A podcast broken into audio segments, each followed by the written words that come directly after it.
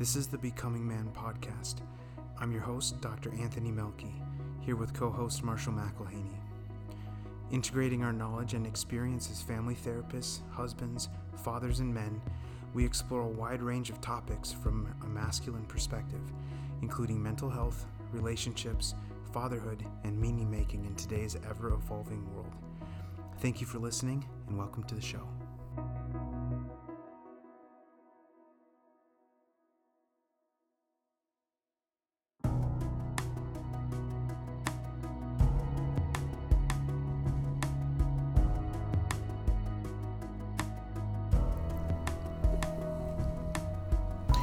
Welcome back to the Becoming Man podcast. I'm your host, Dr. Anthony Melky, along with Lord Marshall McElhaney, Howdy. Lord of Kerry. Lord of Kerry, owner of Enfuego Shorts. We're not talking about it. I think we should. Oh, man, I don't want to. I really want to. Okay, fine. So, so embarrassing. or awesome. Or awesome. So, Marshall and I just discovered 20 minutes ago that not only did we both buy um, a new pair of swim trunks, we both bought them from the same company. And the exact same pair. not only did we buy them from the same company, we bought the exact same pair. Uh, the way we found this out is because um, I was just small talking shared I bought some new swim trunks from uh, from this company, and uh, and he's like, "Is it the Enfuegos?" I said, is it from Chubbies? Chubbies, yeah, is it yeah, from that's the brand. Chubbies? Chubbies, uh, yes. Is it the Enfuegos? Yes. And I was like, so I'm colorblind, um, and I was not aware of the uh, the amount of pink that was involved. I'm, First of all, I'm okay with some streaks of pink, but according to my wife, it's bright. This is way better prominent. than way better than the way you're telling it. You said you had a pair, but you were going to take them back because it was too ridiculous. Yeah. And I asked you. Well, Did I say just- too ridiculous? Yes. Oh, And I said, well, I just bought the Enfuegos, and I think they're awesome. And you looked them up. Those are the ones. You need to keep them. so Sponsor of the podcast. so full disclosure, I actually really like them. They're awesome. but I'm colorblind. And so when I, I'm told what something looks like, I get really self conscious. And I can't, and I don't have like information to counter it. Sure. And so when I was trying them on, I had my oldest daughter there laughing at me. And my wife being like, honey, do you know how pink they are? And I'm like, no, I don't. I don't know how anything they are because I can't really tell. Yeah. I just like them. So when I showed But- my wife, mine haven't came in yet. Yeah. But when I showed her what I bought, she uh, got really big eyed and said, "Those are very you, Marshall." Awesome. See, I, I would appreciate that kind of feedback. Um, I I'm gonna give him a second chance though. Yeah, I'm gonna can, give him a second chance. Can we wear them to record? Absolutely not. All right, I'm making Yeah. it happen. I will not wear them. Particularly because uh, I have an affinity for short shorts, so I bought the four-inch inseam ones. Thank My- you, thank you, rugby. For those of you that don't know, rugby shorts are famously very short. Yeah. Uh, so if I I will not show up to the office with that much leg showing. Well, apparently we found a new sponsor for the podcast. It is Chubby Chubby Shorts. Chubby Yep. shorts. Let's reach out. Yes. Let's go. It's actually a good story, right? it's a great story. A good sales pitch. Yeah. Also hilarious. yeah. I regret telling the world. Um, I'm loving this. I know because I'm squirming. Remember what I was talking about about predictability? Sure. Yeah, that's Yeah. what's happening. Like, Yeah. I don't want to be the same. Uh, it's okay. yeah. I'm good. It's vulnerability. It's Um, exercise Yeah. in vulnerability. Yeah. Do you have any shame about this, Anthony? Well, I might. uh, so that's what we're going to talk about today. and talk about shame. Yeah. Um, so, shame, shame, shame, shame. Uh, the going from laughing to this topic, I, I like I need a bridge, so I'm gonna talk fairly on like without much of a purpose until I get into a, a headspace where I can talk seriously. Um, because that was a funny story, and then shame is like pretty sad. So Yeah. Sure. yeah. Um, all right, I'm ready. So uh, we were talking about work last week, Mm-hmm. um, and meaning, and identity, and self worth, and love Right. uh, connected to work. Um, and as I was reflecting on how to follow that episode up, um,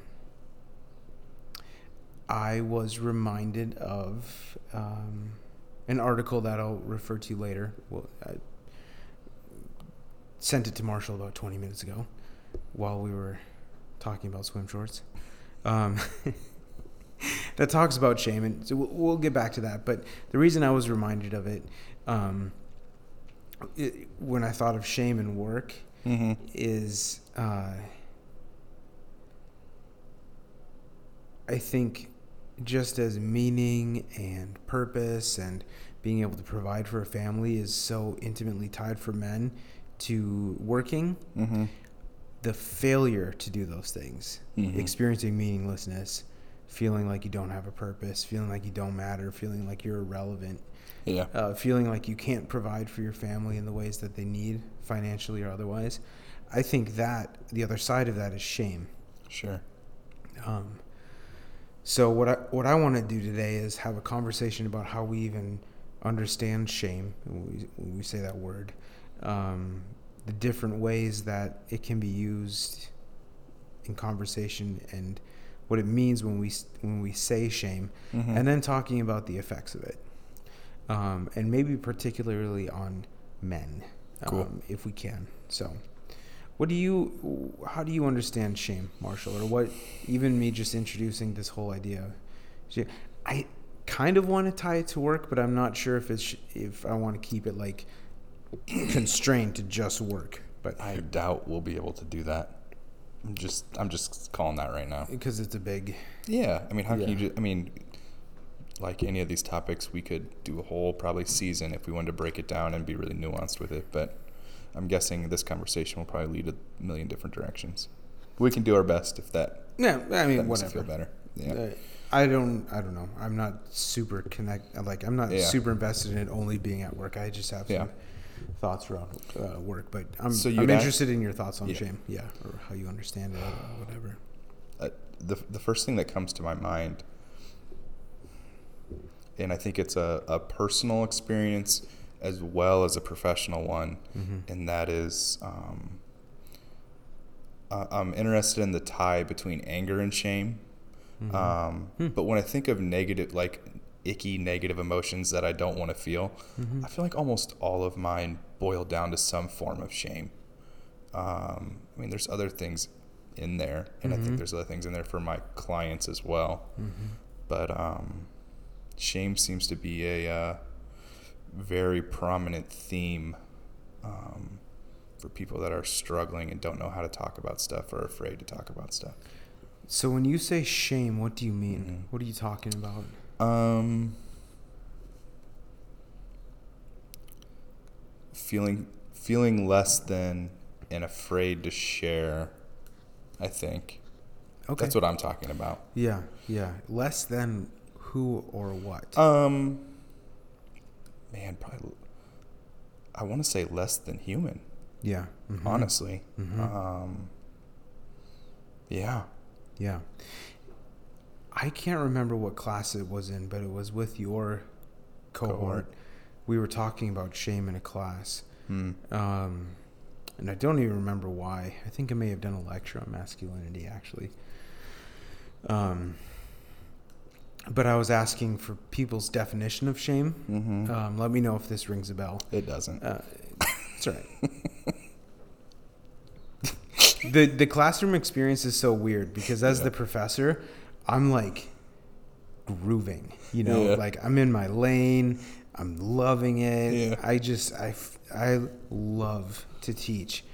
But on the other end of loving to teach are Yeah. the students who have families at home that are that are like wanting them home, Yeah. who just came from a full-time job, who are living life, are exhausted and Sure. anxious. So anyway, it's just kind of ironic. I'm like remembering this magic moment, and you're like, I, I don't remember man. I think I might have been falling asleep.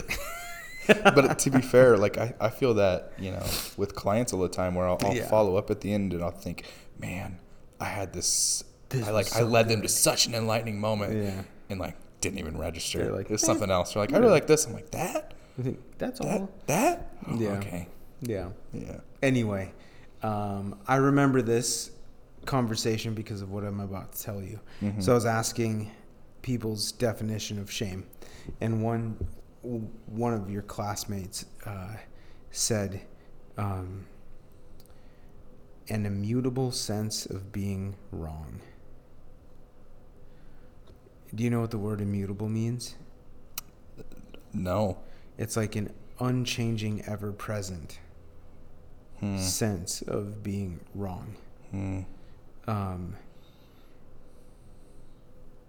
and that, I was like, oh, that is that. It's that pretty good. Captures it in a way that I haven't been able to capture it before. Yeah.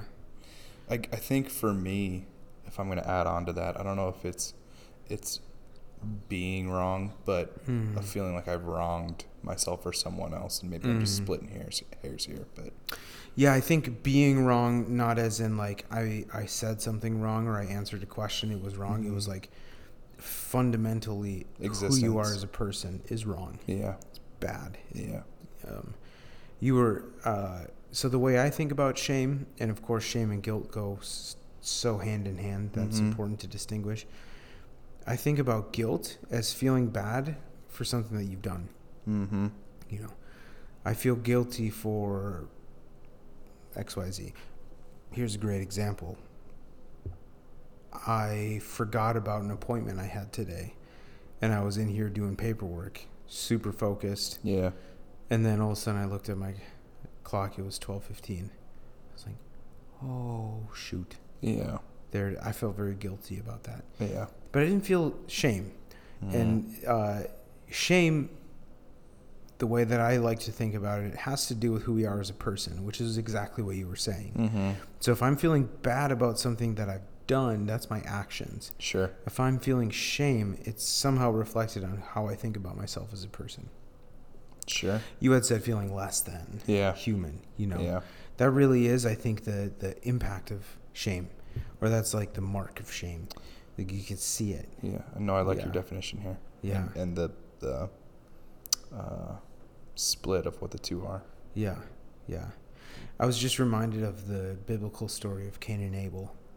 You remember Mm.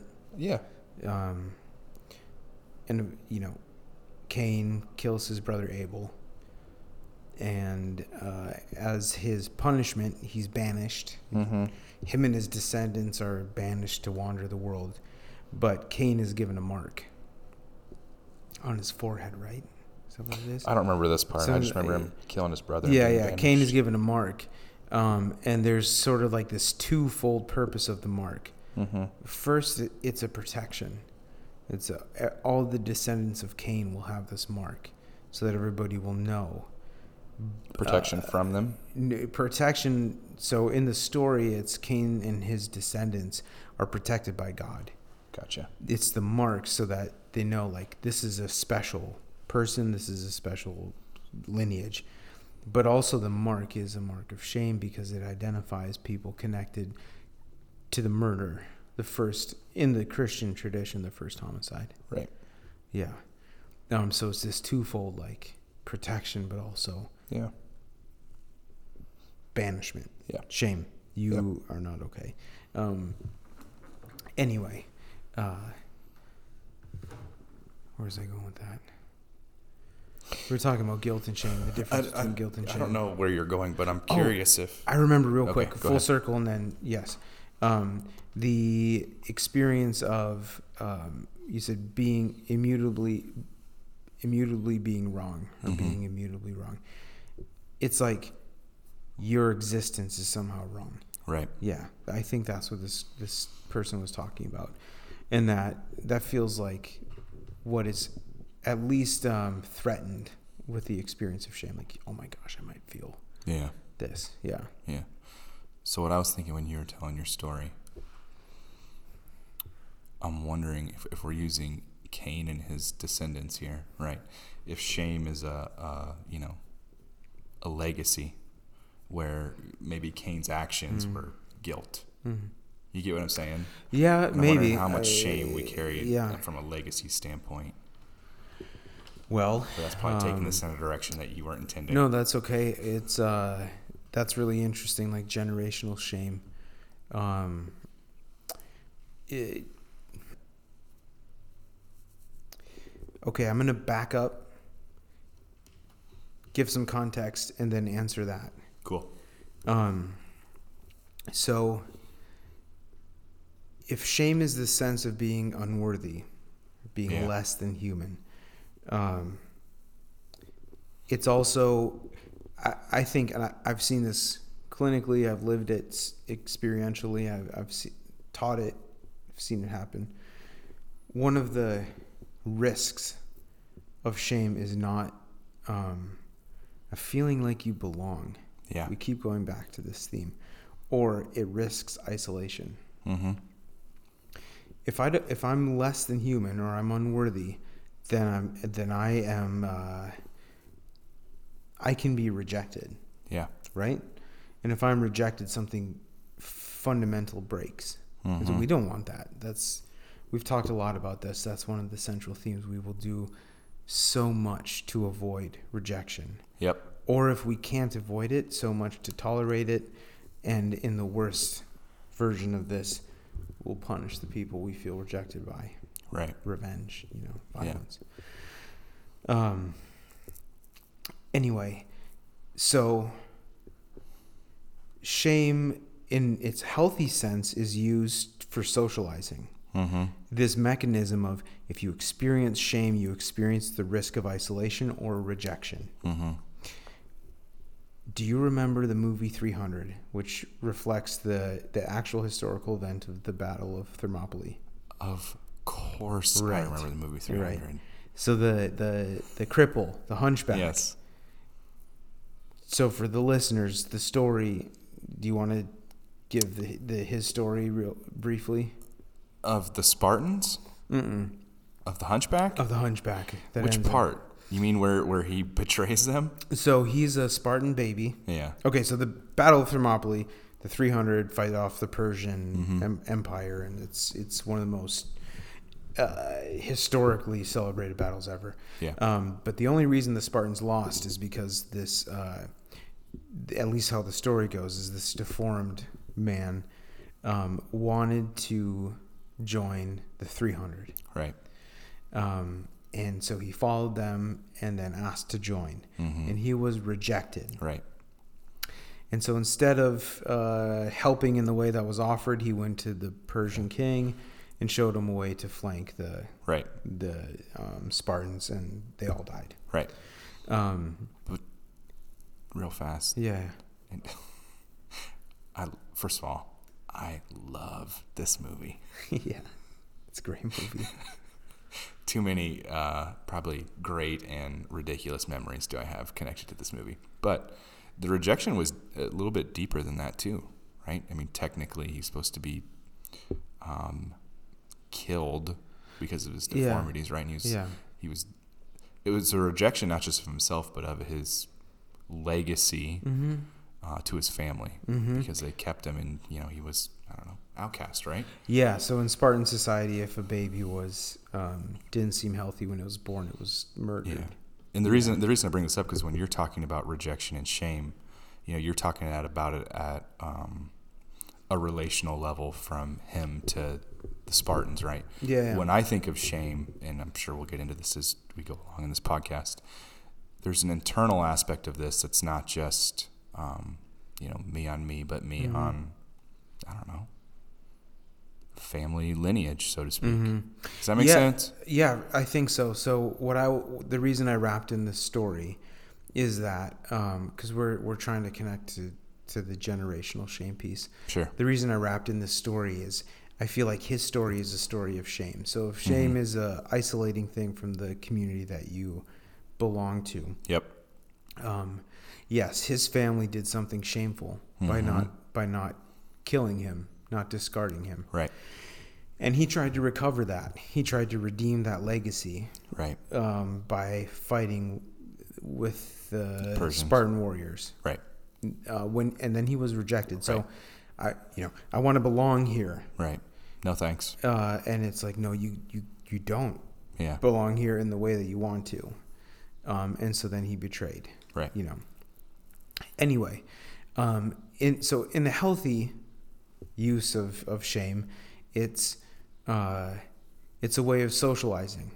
So it's a way of making sure that communities stay connected, cultures stay preserved.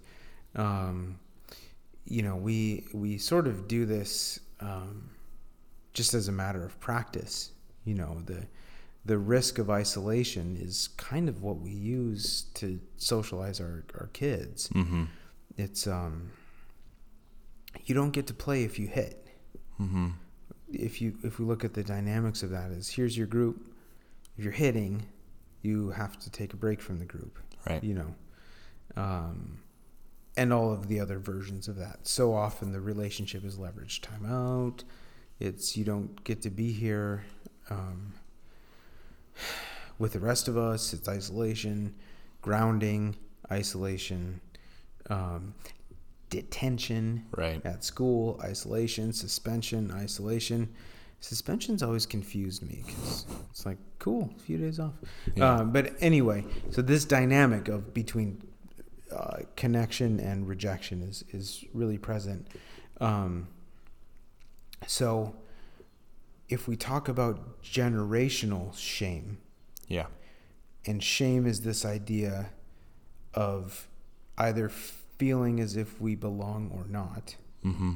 And we have this innate drive to belong. Um,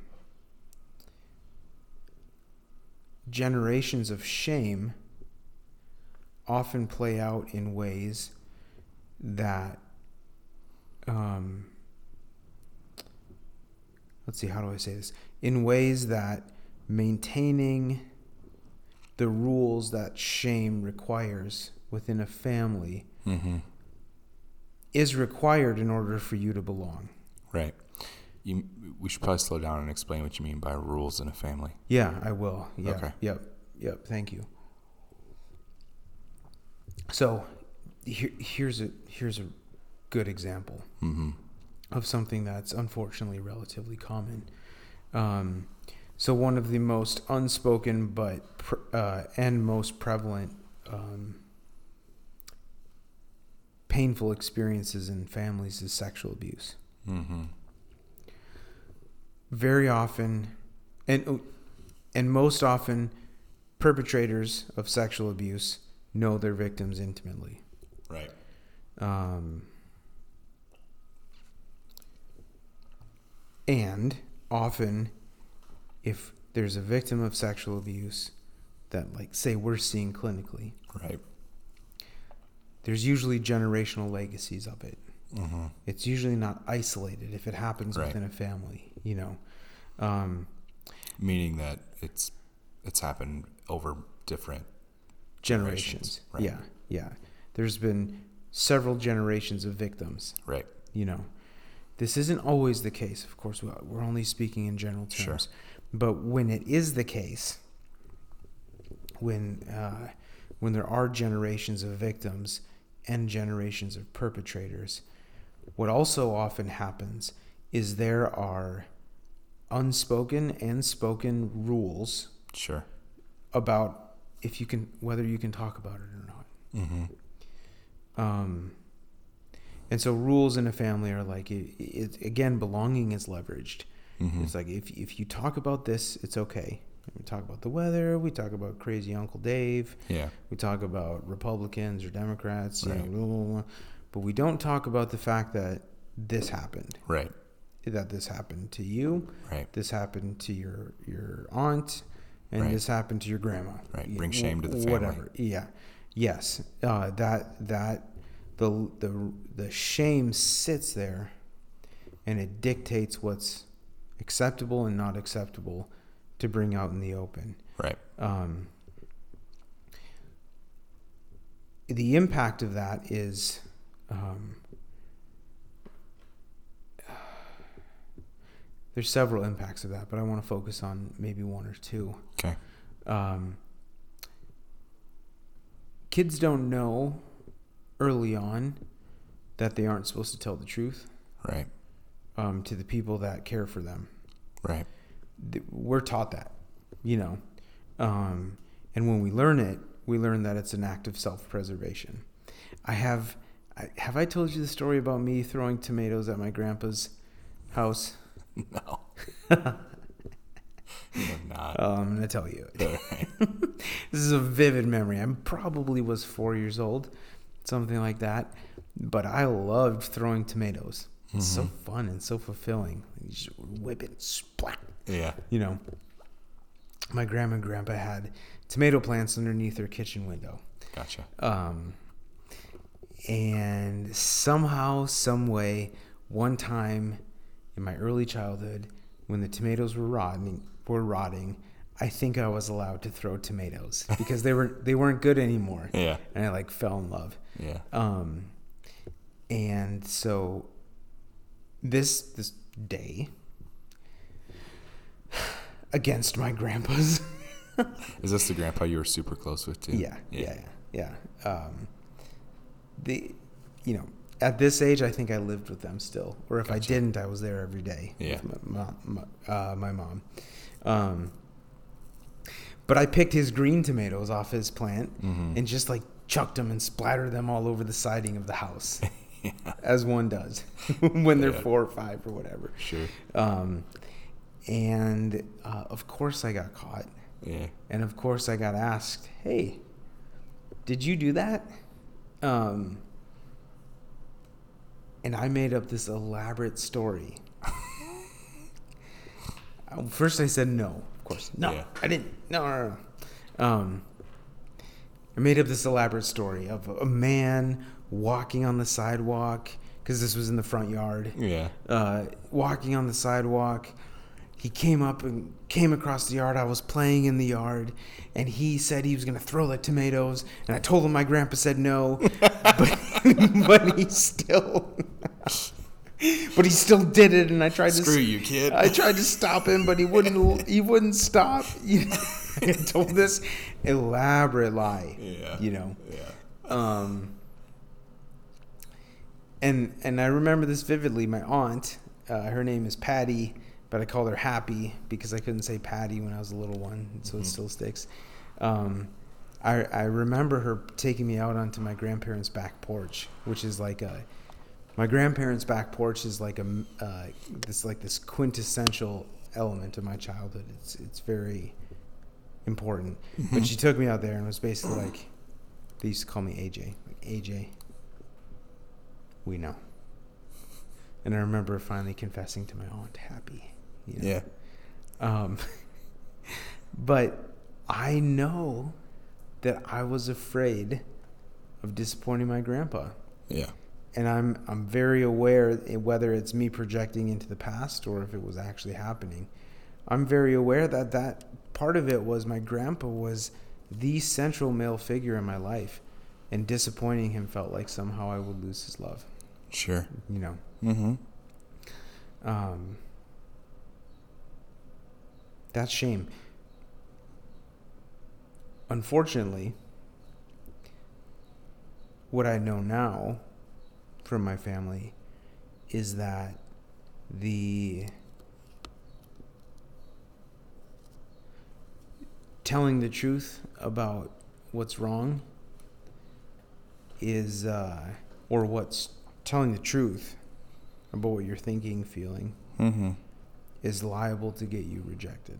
Right. You're liable to be cut off. Mm-hmm.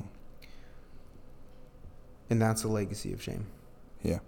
Hmm If it doesn't fit the narrative of the family, what's acceptable, what we talk about, the what it means to be a part of our family, Right. we're very you're you are very liable to be cut off and you know, excommunicated, Yeah. rejected. It's uh, it's interesting. I've I've mentioned this before, but my grandpa is very um, he's very much responsible for that dynamic, Yeah. and I've never experienced it from him myself. Yeah. That's very confusing. Yeah. Uh, you know what I'm saying? Oh, I totally get it. and and, and so Totally. it's, it's almost as if there's a force that he embodies that's bigger than him Yeah.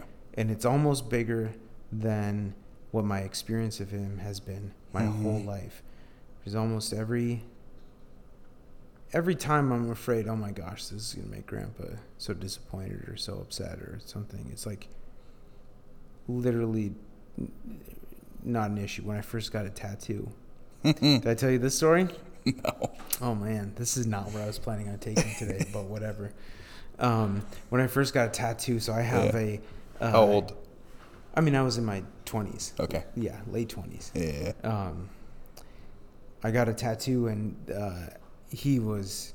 I grew up just like everyone was anti-tattoo. Sure. I couldn't even get like those stick-on tattoos, you know, with water and stuff like that, um, because it was just so Yeah. bad, you know. Yeah. Well, I mean, you grew up in a Catholic family, right? Yeah, beards were bad. Yeah. Long hair was Your bad. body's a temple. You Tattoos were bad. It's destroying the temple. yeah, yeah. All of it was bad. Yeah. And so I showed up, and I I remember sitting on my uh, the mantle of the house that I grew up in, the fireplace mantle, Mm-hmm. and my grandpa's sitting on the my grandpa's sitting on the couch. He goes, "Is that a tattoo?" I was like, "Yeah, Grandpa, it is." And uh, he's like, "Is it real?" I was like, "Yep, it's real, Grandpa." I was like, "Do you want to see it?" And he's like, "No."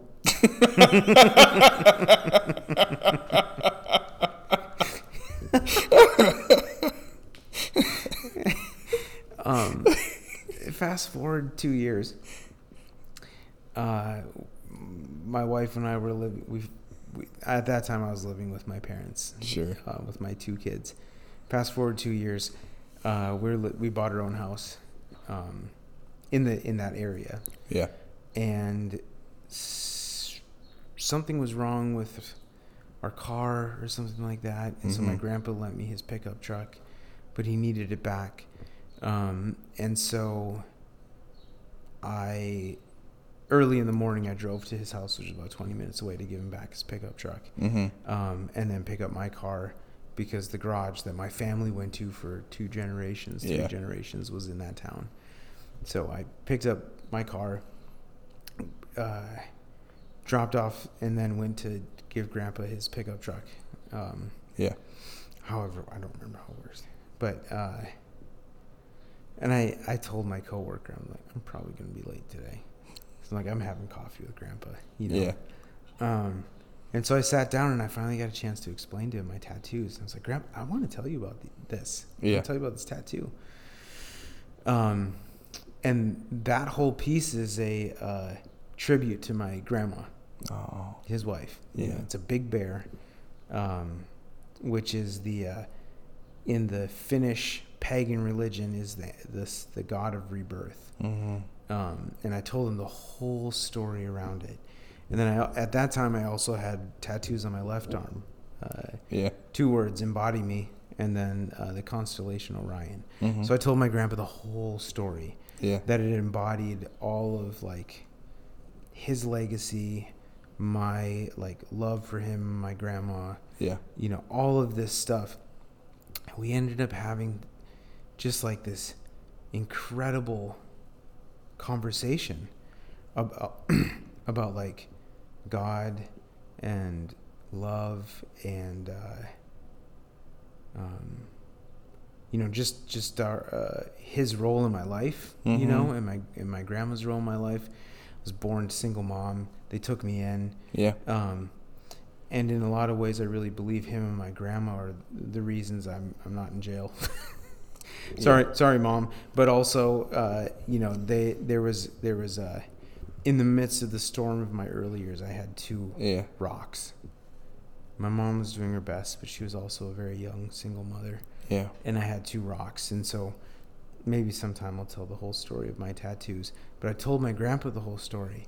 Mm-hmm. And, and then I ended up reading him the poem, or I actually have it by memory, reciting the poem by Rilke that my tattoo comes from, The Embody Me. Um, and then I told him of the next tattoo that I'm planning, which is happening in September. Well, this is the quarter sleeve or three quarter sleeve. Three quarter sleeve. Cool. Yeah. What's And- it gonna be like when we both have three quarter sleeves and fuego shorts? Perfect. It's going to be perfect. but if the first part of my tattoo is a tribute Yeah. to my grandma, the second part is a tribute to my grandpa. Yeah. So I told him, I told him the whole story, Yeah. you know, um, and uh, the gift that that um, I think the gift that he and my grandma gave me was the opportunity to thrive. Yeah. You know, like in the midst of a lot of pain. Yeah. Again, the uh, they were anchors that at least gave me the foundations of a chance. Yeah. And then life happened, and my mom and stepdad did what they could, and also, yeah, that's a long story that I'm not getting into. It's Yeah. very complicated, but I, at the heart of it, at the roots of it, I had a chance, and I think I had a chance because of my grandparents. Yeah. So I told him this story, and uh, he's like, "I can't wait to see it." Isn't that wild? That is wild. It's like, it, It's really special too. Yeah, it's uh you know the first time he's like, Grandpa, do you want to see it? No. No. No. AJ. I don't. Age. That's what he calls Age. Age. Uh, um how do we drive that back to shame? I mean, it just it just was like, I, go ahead, go ahead. Oh, I mean that wasn't that it wasn't like I wanted to say something, but Oh, I okay. could I could if you really want to. I've got I- some. I've got. I've got one follow up, and then yeah, I should Okay. probably shush. Um, but I think, despite every experience I've had with my grandpa of acceptance, and I don't even. I don't even remember an experience with him of rejection or my grandma. Yeah. She died when I was 18. Um, including some of the most intimate, precious, and vulnerable parts of my life. Like, he knows it all. And there are only a few people in the whole world that know it all. Sure. He still hasn't rejected me. Yeah. And I know that he's partly responsible for the legacy of shame that brought those things, those, Yeah. those deepest pains into my life. Mm-mm. Oof. But every time now that I overcome that shame, this fear of rejection from this man that I love, he's proven me wrong. Yeah. But the wound is still there. Yeah. Anyway, go ahead. Oh man, there's so many things I want to say, but I'm gonna try. and- I'm gonna say them real fast, get them out of my brain. No, say whatever wanna- you want, man. But I want to tie it back to what you're talking about right now with All your right, grandpa. yeah. One, I I also have a grandpa tattoo. Do you? I do. Yeah. Yeah, it covers most of my side, but it would be fun to do a show on tattoos and their meanings for we us. We should do it. Yeah. Yeah. Let's do it after I finish this. After I get it finished Cool. in September. Deal. Yeah. Or Hopefully, when I'm starting my next, well, not not then, but Yeah. at some point. yeah, I have. Uh, I have. I think it's going to be a two two session job. So Well, if it's adding on to what you already have for a quarter sleeve or three quarter sleeve, I'm sure it's at least two. yeah, Has to be. Yeah, I have two scheduled, and I think it was Yeah. anyway. Yeah, so September, October. Let's do it. Let's do it. Let's do a Cool. tattoo story. Cool. Yeah. Um, I have, I have dreams now of making it a YouTube channel at that point. Let's show off our ink. Oh yeah. we're not vain at all. hey, it's art. sure. I mean, it is, but still, art. it, but still, but you know, I remember when I got my first tattoo, and I was I was 18, and um, I'd wanted a tattoo forever, and I got it literally the day before I left for college, like the night, the next morning, my car was packed, I was heading out, but I remember I, my parent, I was so afraid of being shamed by my parents, Yeah. Um, and my grandparents that it was like I had to hide it. But of course, being a, a young and dumb 18 year old, like, You failed. yeah, I mean, I made it for like a month or two, I think. Maybe it was three. But I remember it was one of those things where I had like accidentally hit like my entire email um, uh, address book, rep- like send an email to a specific person. I don't know how it happened. I mean, I was a bit of a wreck Mhm. at 18 as a freshman in college, so I have some ideas. Pushing buttons Oh, I was probably drunk, but and pushing buttons. yeah, but but I, I had accidentally sent it to people that would have 100% told my mom, and then I got a phone call from her. Are you gonna show me, Marshall?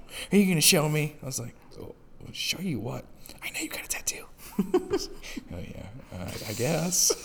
Here, here it is. Yeah, but I remember with every single one that I got after that, it was like, man, I had to prep myself to to tell them because I was afraid of being shamed, Hmm. um, disappointing them, whatever, however you want to label it. But Mhm. you know, you and I had talked. I can't remember what episode it was, but it would have been early on. We'll say Mhm. first three. And I remember talking about uh, at one point that I had a great relationship with my grandfather as well Mm-hmm. and you had made reference to like um, I mean exactly what you were talking about earlier, Yeah, which yeah. was like, hey, you know, I have a great relationship with this person, but Yeah. I also know that my parents' relationship wasn't the same. Yes. Yep. Um, and when you were telling that story, man, that just kept resonating with me at a, a very deep level because, Mm. like, I had a I had a really great relationship with my grandfather, Mm-hmm. and I have a great relationship with my dad. Um, but at the same time, I remember feeling so much anger with certain situations growing up, Mm-hmm. um, and even past like growing up. you know what I mean? Mm-hmm. And the shame coming from that, that was, you know, resulted uh, like once I understood the dynamics a, a decade later after my grandfather had passed. Mm-hmm. It was trauma based from my grandfather to my father, but Mhm. you know, I never saw that. I just felt the shame of of you know, disappointment or Yeah. or feeling less than, Yeah. um, not feeling it. well, How did you describe it earlier? As being not enough, yeah. Yeah. right? Yeah. Um, like you're saying that that if I traced it back, went to my grandpa, Mm-hmm. but I I never understood at the time because I was close with him. Mm-hmm. Yeah. hmm And he and that was not the relationship that you had with him. No, Yeah. no, yeah, It's it's there's such a um, tension there. To the like, I can I can trace this back. What's interesting though is I know. Um, I had a conversation with my grandpa about some of these like very vulnerable things that I'm talking Yeah. that I'm referencing, and he said something in that conversation that let me know that it didn't start with him yeah. you know Why? th- I- that uh, but being able to speak about it mm-hmm. started with me Yeah, you know and it's ironic that his the, mandate of silence around his experience that he felt yeah. passed to his kids Mm-hmm. and passed to me and I rejected it Yeah, um, but the generation of above me decide yeah yeah, It's this this gets deep, but still holds it. But he rejects it now. Do, Well, that's do you know what. I mean? It's Yeah. it's so it's such a strange experience because he's accepting of a secret yeah, that I'm telling him that he won't even ex- allow himself, and and didn't allow. Well, hmm. It's complicated, right? Yeah, because I, I know that he actually did allow the secret to be spoken Yeah, in my mom's generation and actually did something about the situation. yeah, Oof, this is complicated. It's so it's so nuanced. It's it's Yeah. so difficult to. Black and white would be so much easier, but it would be so less rich. yeah, Yeah. for sure. You know, as you're talking about this, I'm I'm just you know, I was an entirely different person when my grandfather passed away. I was Mm. 22 years old. Whoopsies. Sorry, You're bump, right. mic bump. Yeah, I was 22 years old, man. Yeah. Like I'm a. It seems like a lifetime ago at this point. Yeah. Um, and I'm sitting here just fantasizing, like, man, I wish I could. I don't know, go back and have this conversation now, but at the same time, like, Mhm. I also don't talk about that feeling of shame Mhm. now. You know what I mean? Yeah, I mean, I don't, I don't really either. Yeah. Even- you know, um, my grandma was 18 when, or I was 18 when my grandma died, Yeah. and uh, it's complicated too. She died of breast cancer. Yeah. And by the time she got diagnosed, she had had a lump for six years. Wow. And she didn't go to the doctor because she thought her job was to always be present and to always take care of everyone else. Yeah. And she did that for me. I mean, she, my grandma was just like incredible. Yeah. You know, like this warm, protective blanket over, over everyone. Yeah.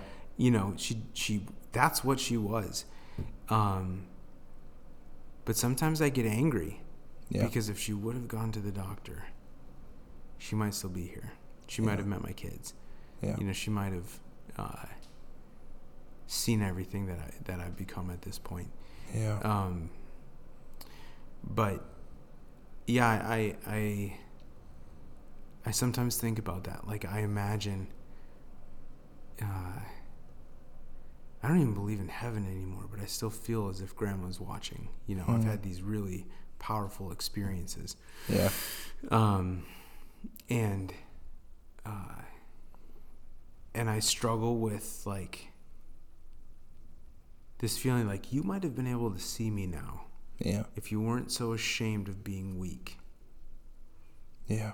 And she might have not have been so ashamed of being weak if my grandpa wasn't an alcoholic for all of the years that they raised their kids. You Yeah. Know? Because she had to hold everything together because he was he was that. Yeah. He worked, he drank. You know.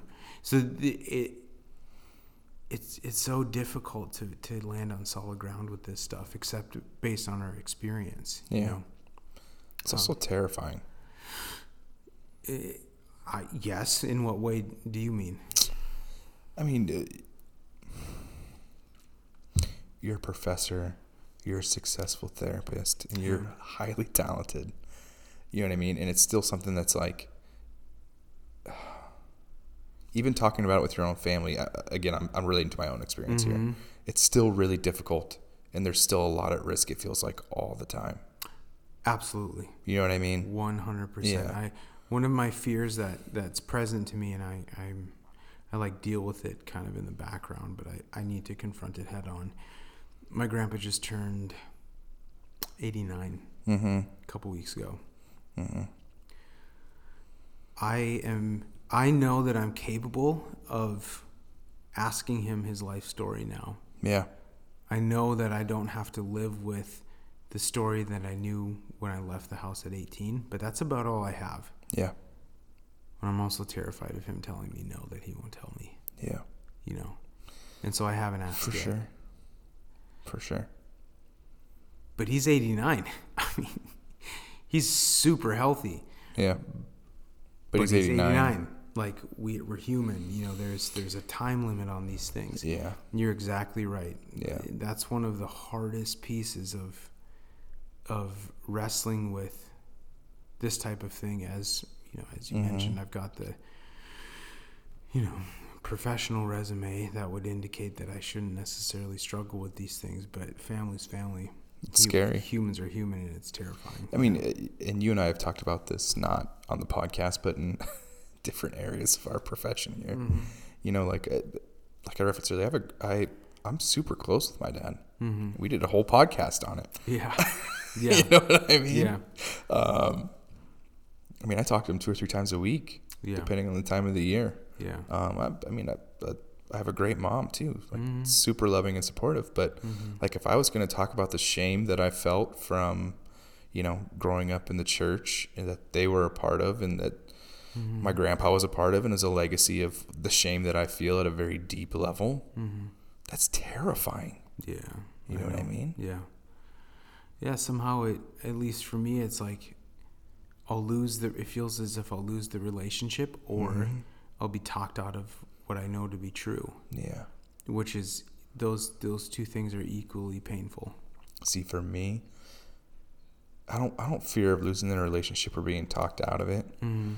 I f- my shame comes from being like, oh, I'm gonna hurt them or I'm gonna hurt the family. Mm. You know what I mean? Yeah. Yeah. Yeah, I do.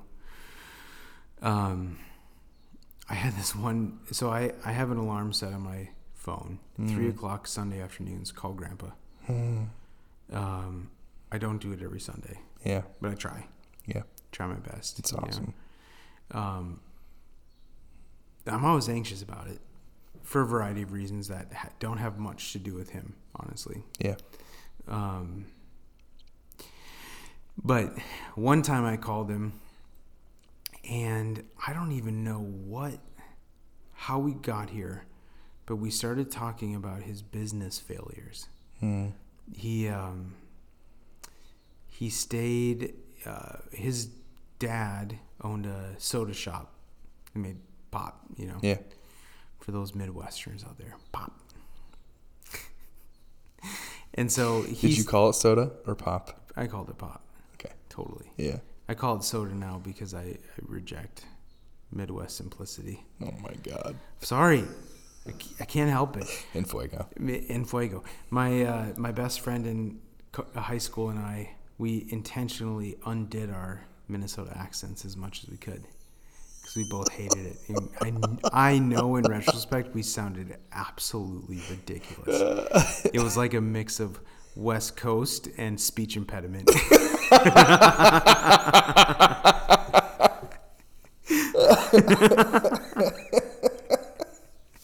but we talked about it. We're like, we're undoing this. anyway, um, yeah, Grandpa was he did pop shop, and then that folded, and then uh, he owned a gas station and a couple semi trucks that uh, hauled fuel oil. Um, and it was in the 70s and the 80s when farming was in a tough spot, and he serviced mostly farmers Yeah. and uh, he had a big heart, so he would provide fuel oil for them and not get paid for it. Yeah. And so there were a lot of years where he essentially made zero money. You know, he, he failed Yeah. as a business and struggled financially. And uh, um, I think I was talking to him about the business. It was before I hired you, but uh, things were going well. And uh, I was talking to him about that, owning the business, and all this stuff. Um, and he started talking about some of his regrets. And he kept going like, "Nah, you don't want to hear this. You don't want to hear this. We don't. What's what's going well? Tell me what's going good." And I kept saying like, "Grandpa, I need to hear this. Like, Yeah. I want to hear this." And uh, I, th- I think at some point I said to him, like, listen, I'm where you were, and I need to know what was hard because I'm learning myself. Yeah. But he was so resistant. Like we got, I got about 15 minutes of him talking about the pain of Failure. failing at business. Yeah.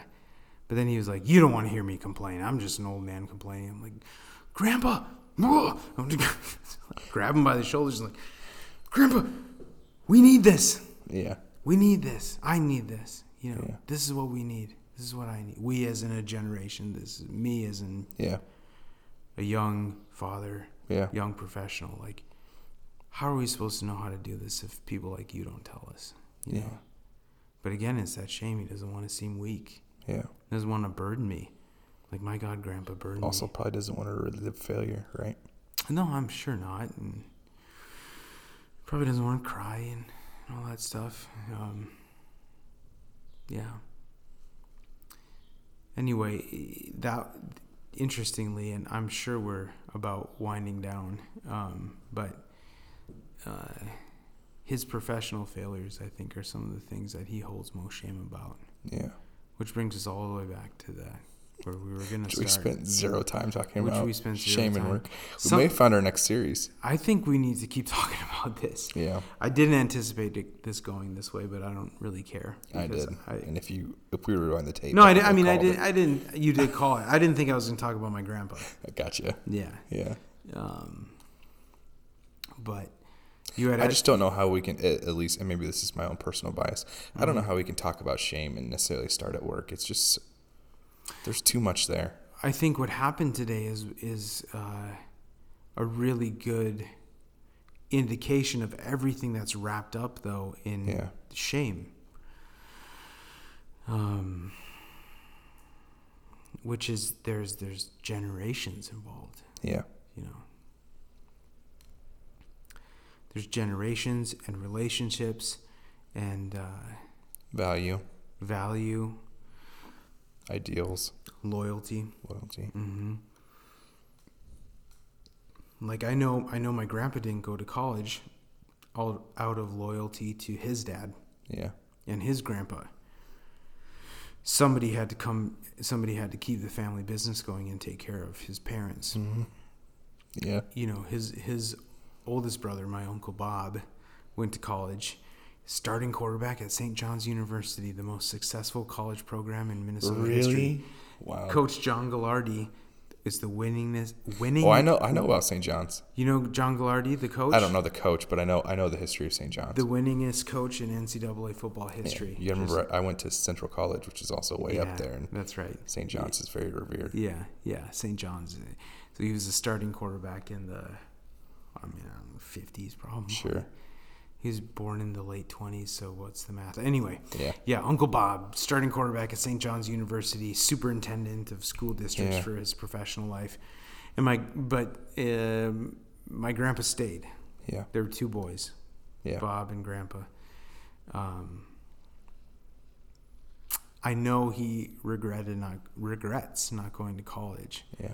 but he also stayed because of loyalty. You know, Mm-hmm.